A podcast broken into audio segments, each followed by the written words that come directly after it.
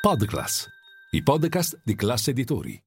Dopo un'ottava da dimenticare, Wall Street comincia la settimana al rialzo. In questo lunedì 12 dicembre gli acquisti sono generalizzati mentre gli investitori aspettano due appuntamenti cruciali, il dato dell'inflazione di domani e le decisioni della Fed di mercoledì. Linea mercati. In anteprima, con la redazione di Class CNBC, le notizie che muovono le borse internazionali.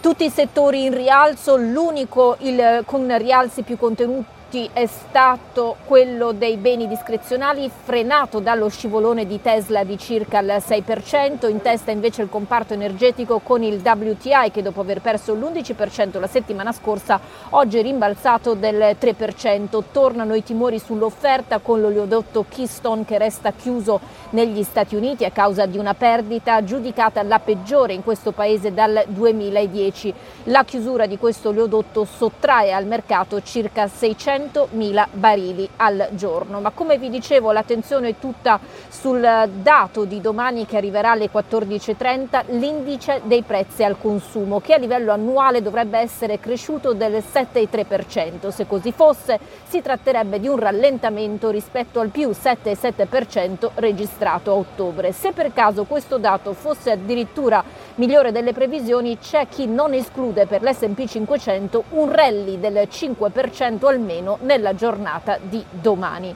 Eh, detto questo, capite bene che siamo comunque a un livello dell'inflazione ancora alto ed è per questo che mercoledì probabilmente Jerome Powell, il numero uno della Fed, segnalerà tassi più alti più a lungo. È dato per scontato che questa volta la Banca Centrale statunitense alzi i tassi di 50 punti base e non di 75 come successo nelle quattro riunioni precedenti, anche se c'è chi come Mohamed Elarian, consigliere di Allianz e di Gramercy, vorrebbe che a questa riunione il rialzo fosse di nuovo di 75 punti base. Quanto agli spunti societari, oggi c'è stato fermento nell'M&A con la società Amgen che compra Horizon Therapeutics per circa 28 miliardi di dollari, si tratta di un premio eh, di circa il 20% sulla chiusura di venerdì della società irlandese quotata al Nasdaq che oggi ha messo le ali in borsa.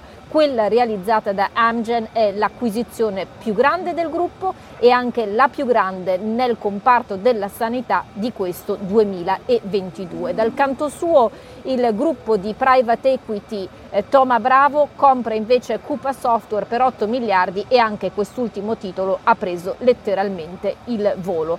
Intanto nel comparto tech Microsoft segue le orme dei rivali Amazon e eh, Google siglando un accordo con un'istituzione finanziaria, quale il London Stock Exchange. Il colosso informatico si aggiudica il 4% della borsa di Londra che in cambio spenderà almeno 2,8 miliardi di dollari in prodotti del gruppo. Quella quota vale 1,5 miliardi di sterline. E perché dico che Microsoft segue le orme dei rivali? Perché eh, in passato eh, Amazon aveva fatto un accordo con Nasdaq e Google invece con il CMI eh, che si trova a Chicago. Quanto invece a delle curiosità, vi segnalo che Ray Dalio scommette sui sottomarini per ricchi. Il fondatore del più grande hedge fund al mondo, Bridgewater, eh, diventa sostanzialmente coproprietario di una società della Florida che si chiama Tri- Triton Submarines insieme al fondatore dello stesso gruppo e anche al regista James Cameron e questa società è appunto specializzata in sottomarini per i super ricchi.